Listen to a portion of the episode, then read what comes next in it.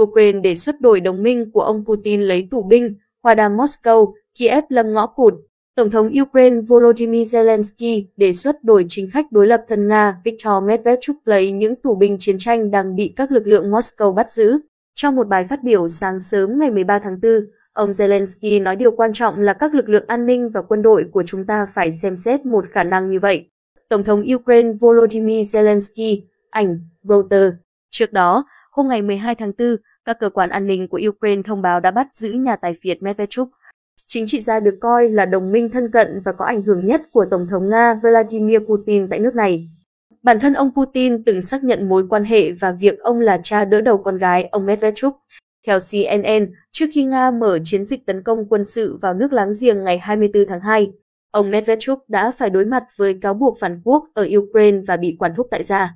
Năm 2014, doanh nhân này từng bị Mỹ áp trừng phạt vì đe dọa hòa bình, an ninh, ổn định, chủ quyền hoặc sự toàn vẹn lãnh thổ của Ukraine cũng như phá hoại các quy trình và thể chế dân chủ của Ukraine.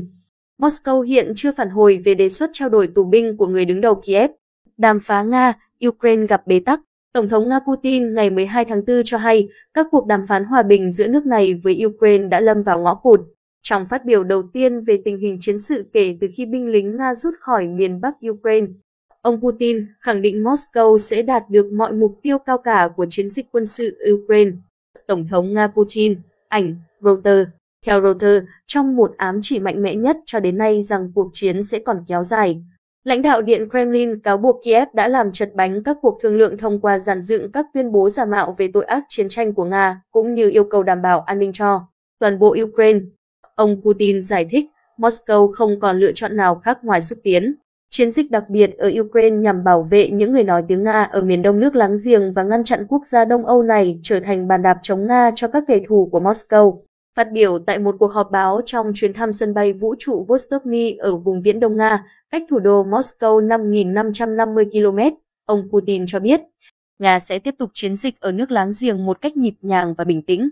Ông quả quyết trật tự quốc tế đơn cực do Mỹ xây dựng sau chiến tranh lạnh đã tan vỡ, đồng thời cảnh báo các âm mưu của phương Tây nhằm cô lập Nga bằng trừng phạt sẽ thất bại. Ông bày tỏ tin tưởng xứ sở Bạch Dương sẽ đạt được những bước nhảy vọt đáng kể trong hoàn cảnh khó khăn, phát hiện hơn 400 thi thể người thiệt mạng ở Bucha. Anatoly Fedoruk, thị trưởng thị trấn Bucha gần thủ đô Kiev cho biết, đến nay, nhà chức trách đã tìm thấy 403 thi thể người tình nghi bị các lực lượng Nga sát hại trong lúc nắm quyền kiểm soát nơi này. Trong chuyến công du Ukraine ngày 8 tháng 4, các lãnh đạo Liên minh châu Âu đã chứng kiến các thi thể người thiệt mạng vì chiến sự tại thị trấn Bucha, do chính quyền địa phương thu gom để điều tra. Ảnh Reuters. Theo ông Fedoruk, số người thiệt mạng thực tế có thể cao hơn và hiện còn quá sớm để các cư dân quay lại thị trấn dù binh lính Nga đã rút khỏi đây hồi cuối tháng trước. Reuters nói không thể xác minh một cách độc lập số liệu thống kê do thị trường Bucha đưa ra. Quân đội Nga hiện vẫn nhất quyết bác bỏ việc nhằm bắn dân thường ở Ukraine, đồng thời tố ngược các cáo buộc như vậy là âm mưu nhằm phỉ báng họ. Phát biểu tại cuộc họp báo ngày 12 tháng 4, sau cuộc hội đàm với người đồng cấp Belarus Alexander Lukashenko, Tổng thống Nga Putin khẳng định các hình ảnh và video về thi thể các nạn nhân trên đường phố Bucha là giả mạo. Ông so sánh các cáo buộc của Kiev về việc lính Nga xử tử dân thường tại thị trấn với việc phương Tây ngụy tạo một vụ tấn công bằng vũ khí hóa học ở Syria nhằm lật đổ nhà lãnh đạo Bashar al-Assad, Mỹ viện trợ thêm 750 triệu USD vũ khí cho Ukraine. Hai quan chức Mỹ tiết lộ với Reuters, chính quyền của Tổng thống Joe Biden dự kiến sớm nhất trong ngày 13 tháng 4 sẽ thông báo thêm khoản viện trợ quân sự trị giá 750 triệu USD cho Ukraine để chống lại các lực lượng Nga. Quyết định được đưa ra nhờ sử dụng quyền rút ngân sách của Tổng thống PDA. Trong đó, lãnh đạo Nhà Trắng có thể ra lệnh chuyển giao các mặt hàng và dịch vụ từ kho dự trữ của Mỹ mà không cần sự chấp thuận của Quốc hội trong trường hợp khẩn cấp. Một trợ lý cấp cao của Quốc hội Mỹ tiết lộ, số khí tài viện trợ mới nhiều khả năng bao gồm cả các hệ thống pháo mặt đất hạng nặng như lựu pháo.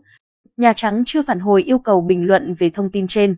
Tuy nhiên, tuần trước, Washington tuyên bố đã cung cấp số viện trợ quân sự trị giá hơn 1,7 tỷ USD cho Ukraine kể từ đầu cuộc chiến trong đó có hàng nghìn tên lửa phòng không Stinger, tên lửa chống tăng Javelin, đạn dược và áo giáp.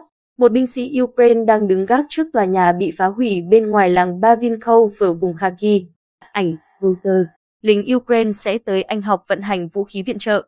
Theo đài RT, Bộ trưởng các lực lượng vũ trang Anh Diêm Hippie ngày 12 tháng 4 xác nhận quân đội nước này sẽ huấn luyện binh sĩ Ukraine trên lãnh thổ Anh.